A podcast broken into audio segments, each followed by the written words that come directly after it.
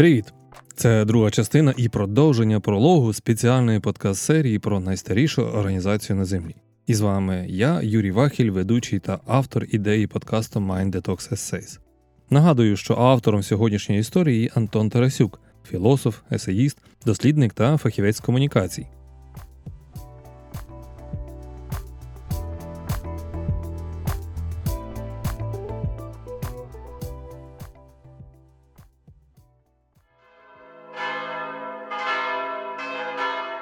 Частина друга.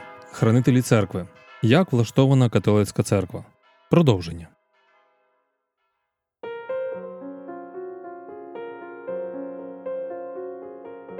У кожної організації є своя штаб-квартира. Ну, здається, тут все просто. Штаб-квартирою церкви є Ватикан. Але знову деталі є важливими. Потрібно розрізняти Ватикан, Святіший престол і Римську курію. Ватикан або держава місто Ватикан це фізична територія десь на пів квадратних кілометри. У Ватикані мешкає приблизно 800 постійних резидентів. Там є музеї, пошта, трамвайна станція, банк, жандармерія, суди. І, до речі, Ватикан є членом Інтерполу. Так так. Я не помилився, міжнародної поліції. Він може ініціювати міжнародне переслідування і арешт навіть потрібної людини. Усім цим формально керує Папа Римський. Умовно це можна порівняти з правлінням конституційного монарха. Такий статус місто держава отримала у 1929 році за правління Мусоліні. У результаті так званих латеранських угод Ватикан було визнано незалежною державою під володарюванням Святішого престолу. Святіший престол, на відміну від Ватикану, є екстериторіальним формуванням. Воно передбачає папську владу як таку. Престол латиною седес підсилає до єпископського крісла як символу цієї влади. Саме від імені Святішого престолу вибудовуються дипломатичні стосунки католицької церкви. Якщо шукати корпоративну аналогію, то святіший престол це щось на кшталт бренду, нематеріальна ідея, яка має більший за матеріальні носії вплив. Престол функціонуватиме навіть якщо папа вирішить переїхати з Ватикану. Ба, престол функціонує навіть тоді, коли папи немає, наприклад, після його смерті. У період до обрання нового папи престол об'являється порожнім, як кажуть латиною седе ваканте. Але яким би сильним не був бренд, йому потрібно проявляти себе у житті. Це відбувається завдяки римській курії, апарату святішого престолу. Вона дуже схожа на уряд. На горі державний секретар Святішого престолу. Сьогодні цю посаду обіймає італійський кардинал П'єтро Паролін. Його можна назвати прем'єр-міністром. Державний секретаріат, яким він опікується, наглядає за внутрішньою діяльністю церкви і зовнішніми дипломатичними відносинами. Далі йдуть конгрегації свого роду міністерства, які курують найважливіші сфери життя церкви. Їх дев'ять.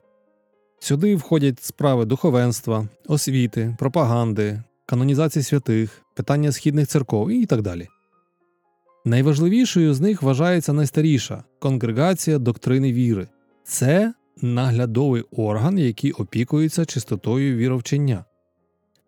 Далі папські ради, наприклад, Папська рада інтерпретації законодавчих текстів, душпастерської опіки мігрантів, культури та інші. Усього їх 12. Вважається, що папські ради менш впливові, ніж конгрегації, вони функціонують скоріше як аналітичні центри. Хай вас не дивує, але римська курія має судові органи трибунали. Вони розглядають справи у межах канонічного права, найстарішої правової системи Заходу, яка діє і понині. Трибуналів є три. Перший апостольська пенітенціарія, чия юрисдикція розповсюджується переважно на питання зняття відлучень від церкви, зняття сакраментальних перешкод, видання і управління індульгенціями. Другий трибунал апостольський трибунал Римської роти, що є вищим апеляційним органом католицької церкви. Можна, звичайно, почути, що римська рота переймається лише шлюбними справами, але повірте, це не так. До юрисдикції роти належать також суперечки і кримінальні справи. Ось приклад реального кейсу. Уявіть, орден черниць спробував легальними, але недоброчесними методами позбавити Тевтонський орден прав на майно. Справу розглядала рота, черниці програли. Третій трибунал найвищий трибунал апостольської сигнатури, який можна вважати Верховним судом. Апостольська сигнатура слухає справи попередніх двох трибуналів та може відправити справу на повторний розгляд до римської роти. Тим не менше, сигнатура не є останньою інстанцією. Формально вірянин може апелювати до папи, чиє слово є фінальною крапкою у розгляді справи. Як бачимо, шановні слухачі, бюрократично-католицька церква дивне і складне утворення.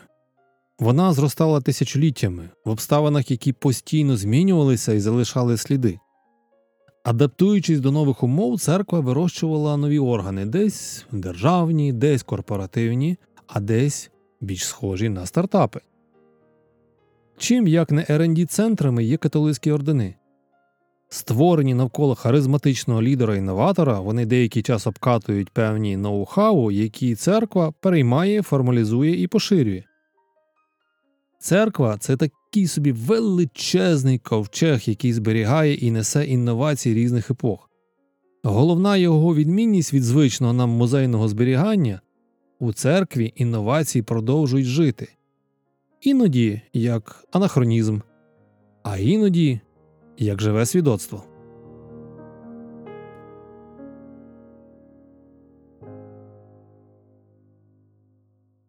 Частина третя. Ковчег про корпоративну цивілізаційну відповідальність.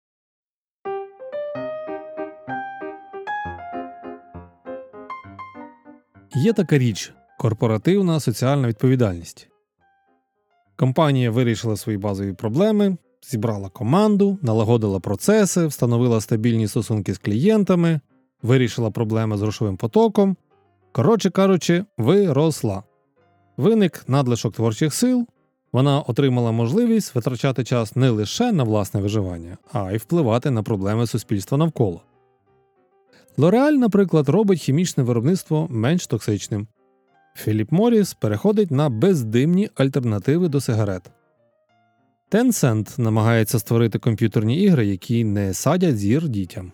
Зростаючи, корпорація вимушена ставати соціально відповідальною не лише через надлишок ресурсу, вона стає помітнішою і потрапляє на радари інших гравців, як от державних установ, політиків, громадських організацій, у яких починають виникати питання до її діяльності. У філантропії та соціальній відповідальності католицька церква дасть фору будь-якій корпорації. Згадаємо лише таку гуманітарну організацію, як Caritas, яка оперує у 200 країнах світу, ліквідовуючи наслідки природних катастроф та борючись з бідністю. А католицьких філантропічних об'єднань просто безліч. Декрет Другого Ватиканського собору до народів Ед Кентес, затверджений 1965 року, закріпив зв'язки між євангелізацією та справами милосердя, зокрема у відношенні до бідних. Але все-таки філантропічні ініціативи церкви не є унікальними. Їх, звичайно, багато, вони масштабні, але сьогодні навіть табачні мегакорпорації вимушені бути соціально відповідальними. Та сама ж Філіп Моріс активно бореться з експлуатацією дитячої праці в Африці. Справи милосердя більше не є релігійною монополією. Незабаром ми побачимо справжню конкретну боротьбу добрих справ, ну чи їх імітації за участю топових корпорацій. Проте є одна сфера, де католицька церква зберігає свою монополію. За аналогією з корпоративною соціальною відповідальністю, цю відповідальність можна назвати цивілізаційною. Що ж таке корпоративна цивілізаційна відповідальність?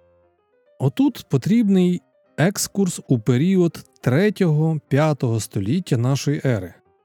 Тоді відбулася катастрофа, занепад великої античної цивілізації. Реальні причини цього, звичайно, невідомі. Хтось скаже деградація владних еліт Римської імперії, хтось розповсюдження християнства, хтось вважає відповідальними кліматичні зміни. Історики підрахували кількість існуючих версій щодо занепаду Риму не менше 200. Яка б з них не була істиною, антична цивілізація зазнала колапсу. Дивилися постапокаліптичну фантастику. Оце воно. Занепали усі соціальні інститути освіта, політичне релігійне життя, логістика, торгівля, мистецтво літератури, медицина, технології усе. До цього ще додалися навали гонів і гутів, а також внутрішні міжособиці. Знаєте, тоді жартували, що хто викарбував монету зі своїм обличчям, вважає себе імператором. От таких були десятки, якщо не сотні.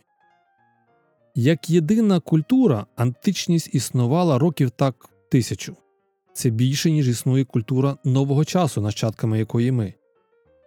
Ми перевершили античність технологічно, але соціально далеко не у всіх сферах.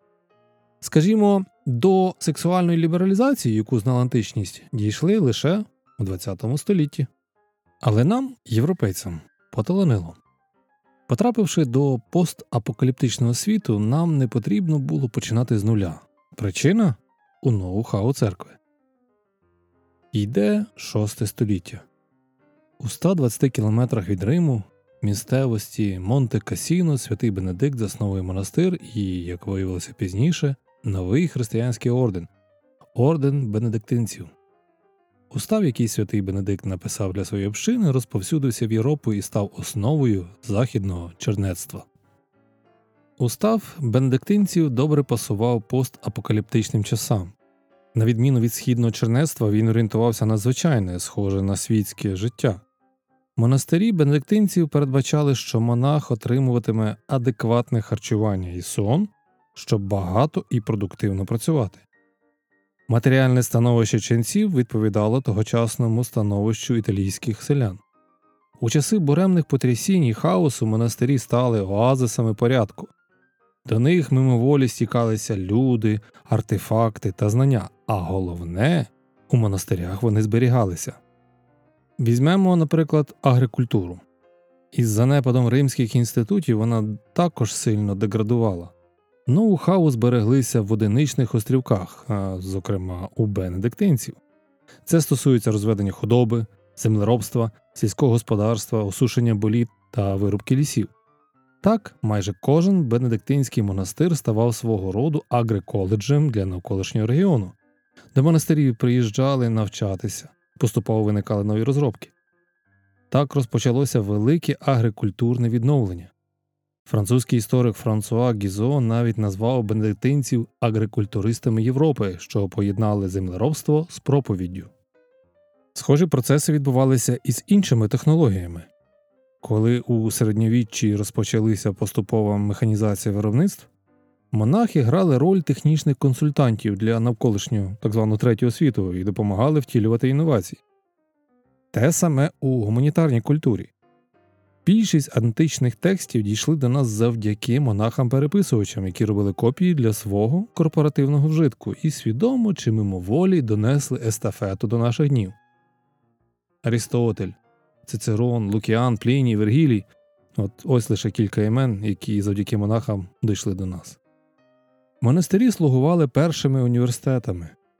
Святий 4-5 століть Іван Златоуц згадував, що заможні жителі його регіону відправляли своїх синів вчитися у монахів.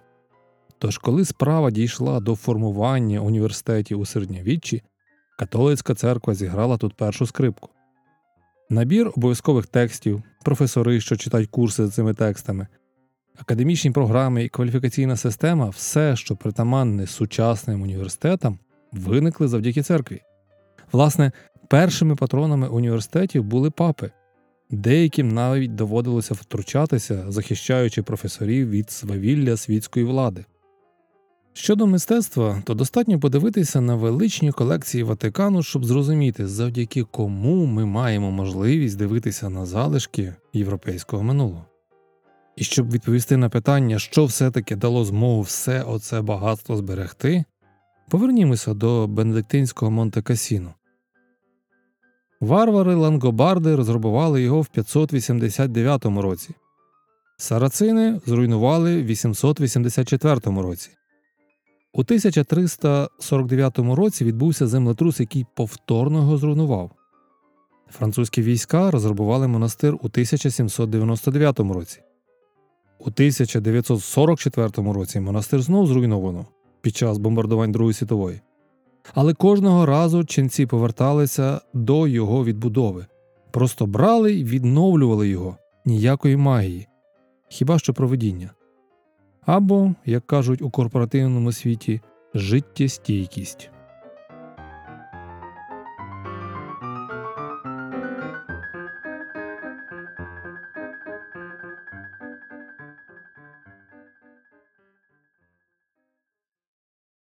Епілог Закінчується все. Неминучі роздуми про майбутнє.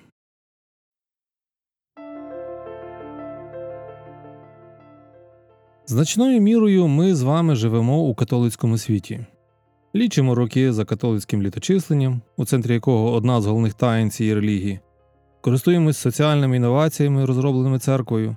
Знання про наше минуле, наша культура інститути дійшли до нас за її посередництвом.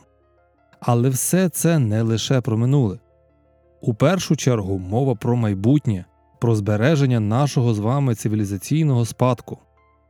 Як велика європейська античність, новочасна європейська цивілізація також має строк придатності. Ми не можемо бути впевненими, коли він закінчується, але можемо бути впевненими у тому, що закінчується. Наша цивілізація не вічна. Питання полягає у тому, які корпоративні структури можуть зберегти той наш спадок, який зберегти варто. Усе таки, окрім засмічення навколишнього середовища, створення шаленої безглуздої культури розваг і надспоживання, ми зробили й щось добре. Те, з чим людям, які прийдуть після нас, буде трішки легше, як тим селянам, що приходили до бенедиктинців по консультації з землеробства. Католицька церква наразі мабуть, єдина організація, яка має корпоративну цивілізаційну відповідальність. І організаційні спроможності зберегти наші цивілізаційні напрацювання для нащадків. Тож, що можемо зробити ми? Ну, напевно, визнати цей факт і не заважати, і трохи допомогти найстарішій організації на землі.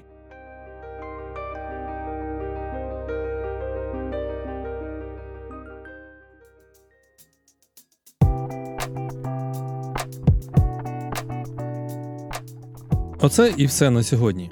Якщо вам сподобалася сьогоднішня історія, яку придумав філософ, есеїст, дослідник та фахівець комунікації Антон Тарасюк, якщо вам близька ідея подкасту, прошу підтримати цей проект своїми лайками та поширеннями у соцмережах. До зустрічі! З вами був Юрій Вахель.